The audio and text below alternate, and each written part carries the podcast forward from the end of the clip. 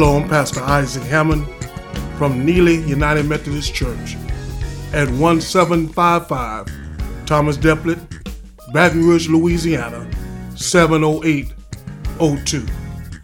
And we're so glad to be in your presence today with the seed of the day. And we hope this seed will take root in your life and help you even until eternity. Um, we still are going through the midst of a pandemic but we have one thing that we can hold on to, and that's the love of our Father and Jesus Christ.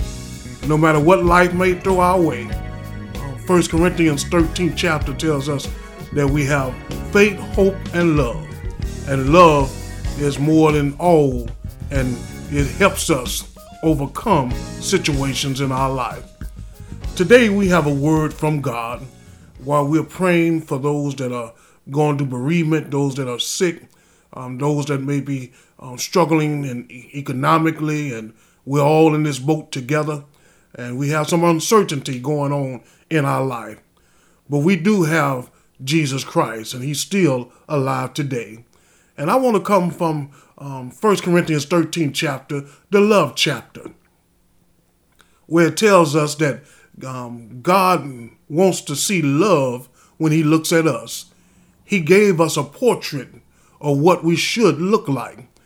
In the first part of that chapter, 1 Corinthians 13 chapter, the Bible said that the, from verse 1 to verse 3, he's talking about the power of love and how power, powerful it truly is. It's more powerful than prophecy, it's more powerful, powerful than faith, it's more powerful than anything of those spiritual gifts. Love will stand the test of time. And it's amazing what love can do. It can make you forgive your neighbor, and it can keep you in perfect peace. Um, the second part of that, in verse 4 through 7, God tells us what we should look like, um, what our heart should look like when He looks at us. And we all have some shortcomings, um, but by the end of the message, I hope somebody will say, I need to change something in my life that can help me look better in the eyes of God. So God has a portrait, uh, and that portrait, when He looks at us, is our heart. It's not the outer appearance, but He's looking at the heart, and that's the portrait of our life. From verse 8 to 13, God is saying um, how love can last forever. For He says, I was once a child, and, um, and then when I got older, I put away childish things, and I learned to be a, a man and a mature Christian. Paul wrote this book to the church at Corinth to let them know um, what love was all about. And no matter what was going on in their city, um, their city was a wealthy city, and this, their city was known for having a whole lot of drunkards in their city. They were a partying city, and they had some big issues going on in their church. One man even was liking his father's wife. Um, and we all have sin in, in our lives. We all have some things going on that we're trying to work. We're asking God to um, forgive us of. And in our nation, we have some things going on, and even in our world, we have some things that God um, may not be happy with right now. So we have to endure this uh, pandemic and hope and pray and get stronger to God in our relationship. And when we get out of this, we're going to have a testimony of how powerful God is. But when you look at this scripture, um, in Matthew, the 22nd chapter, Jesus was being questioned by the Sadducees. And the Sadducees were those um, people who thought they were high up in stature and thought they knew everything. And they asked Jesus uh, a question. And um, even one of the Pharisees came along and um, asked a question. He was a lawyer.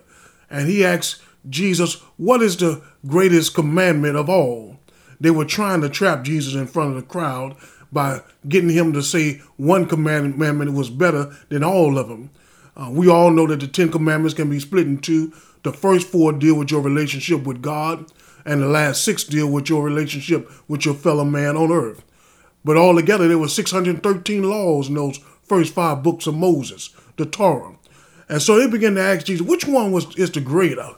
Which one is the greatest? And Jesus said in verse 36 of that 22nd chapter, He said, The greatest commandment is to love the Lord thy God with all our heart, soul, and mind. And then he said the next verse, the greatest one um, is to love God, but then you also shall love your neighbor as thyself.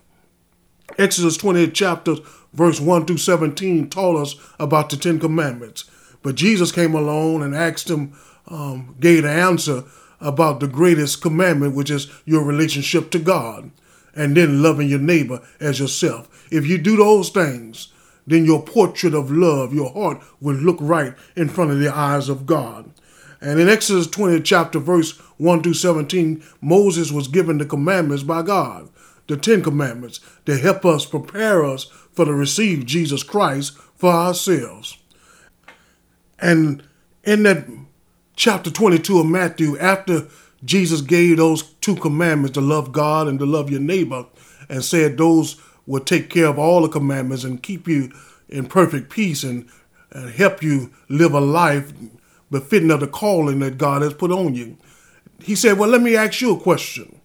And he said, How can the Son of God be the son of David also? Didn't David bow down to the Son of God? And they couldn't understand what Jesus was talking about, but he was talking about love. Um, that love can help you understand who Jesus is uh, because he loved us. For God so loved the world that he gave his only begotten Son, that whosoever believe in him shall not perish but have everlasting life. And that's what's so important in our life today. We have to love God and love our neighbor as ourselves. And the Bible says at the end of Matthew 22nd chapter, nobody asked Jesus another question the rest of his ministry because they couldn't understand how God could send his son and also be the son of David also. But it was all about love. And in um, 1 Corinthians 13 chapter, when you look at verse 4, Paul gives us um, what love is all about. He starts off by saying love is patient. Um, love is long suffering. Um, if you're going to love your neighbor or have a relationship with anybody, you have to be patient. You shouldn't be agitated in a rush uh, or putting a person down because they may move slow in their actions or um, you you so agitated that you can't um, have some patience. Um, when God looks at your heart, does he see patience or does he see somebody who's impatient with his fellow neighbor or impatient with him when he's doing stuff in your life? If you keep on reading verse 4, it says, Love is kind. Um, kind means to be generous um, helping your fellow man out, helping your neighbor, helping the church, helping the ministry of God, the kingdom of God. Um, when God looks at your heart, does he see kindness? If you look at verse 4, keep on reading, the Bible says, Love does not envy. Um, that means that you shouldn't have jealousy in your heart. Uh, you should be happy when your neighbor is successful. You should be happy when God blesses your family member because you know you're in the presence and you may be next in line for a miracle yourself. If you read verse 4 in 1 Corinthians 13, after he says love is, does not envy, he says love is not proud. Prideness um, causes you to fall because pride comes before destruction.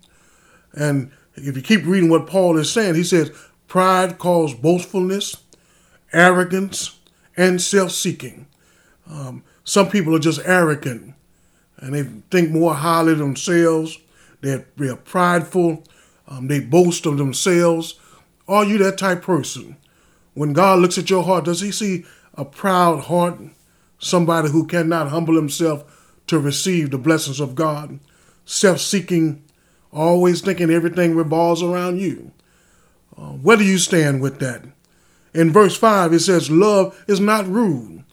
Um, uh, a person who's rude um, has an issue. If you can't can't take a portion of time to receive what somebody may be talking or somebody may be thinking, uh, somebody ways, you can't be all right all the time. Um, but you shouldn't be rude when it comes to your neighbor. Uh, you should value everyone's opinion, value um, yourself also. But rudeness is a, a evil um, trick of the devil. And it causes so many problems on the job, so many problems in our world right now. If you keep on reading verse 5, it says, love is not selfish. Selfish means to um, try to gain everything for yourself, to keep somebody else down, for you can have all the glory and have all the possessions for yourself. In verse 5, it says, Love is not angry. Uh, the Bible says you can be angry, but sin not. Um, you shouldn't look to do wrong things to other people. You shouldn't try to set up your coworker, set up your family member, hinder their walk with Jesus Christ, or hinder them in their lives. In verse 6, it says, Love is joy, for the truth is love. Uh, we should have joy on the inside of our heart. That when God looks at our heart and looks at the portrait of our heart, we should have joy, and it shouldn't be on the backside of the heart being hidden. Uh, we shouldn't have these things in our heart. We should have um, love, and love can surpass all understanding. In verse 7, it says, Love is consistent, it's hopeful, and it endures. If you're going to love your neighbor, you're going to have to endure hardship. If you're going to love God, you're going to have to be hopeful in his coming, and hopeful in his presence, and hopeful in his answering your prayers. Paul wanted this scripture to go forth for the people at Corinth could understand what love was all about.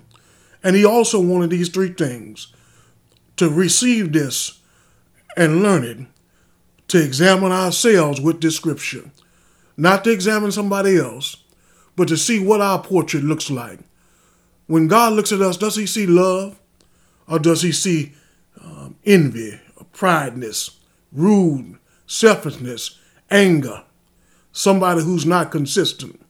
So, first, we should examine ourselves with the scripture. Second, this scripture should strengthen us because we might have some characteristics of love in our heart. If you're patient and you're kind, God is not finished with you yet. So you can be hopeful that God is still working on you and He's working it out for the good. The third thing, um, it should increase your joy to know that Jesus loves you that much that he worked on your portrait when he was on that cross of Calvary. And now when God sees you, he doesn't see you in your old nature, but he sees you with the blood of Jesus Christ covering you that you can come boldly to the throne of grace and believe by faith. And God doesn't see your sin, but he sees the blood of his darling son, Jesus Christ. So where's your portrait right now? What does your portrait look like? Does it portray what love is all about? Found in 1 Corinthians 13, chapter 4 through 7, because God is looking and He wants the very best for you in your life. There may be somebody who may not know Jesus and may not know what love is all about. I'm going to ask you that you repeat this prayer after me. Heavenly Father, I come now. I repent of my sin. I receive you as my Lord and Savior. I believe that Jesus is the Son of God and I believe that he died on the cross of Calvary for my sins, and he was raised that Sunday morning with all power in his hand. I believe that he sits at the right hand of God, interceding on our behalf. And Lord, I accept you as my Lord and Savior to be my comforter and my guide through all of my life, even to eternity. Well, amen. If you said that prayer, your name is written in the book of heaven. And go get in a good Bible teaching church where you can hear the testimonies of the fellow believers. Go get in a Bible teaching church where you can hear more about what love is all about and hear the scriptures that come from God, which is the Word of God, Jesus Christ. Remember, we love you at Neely and keep a smile on your face, for that smile may be helping somebody along the way.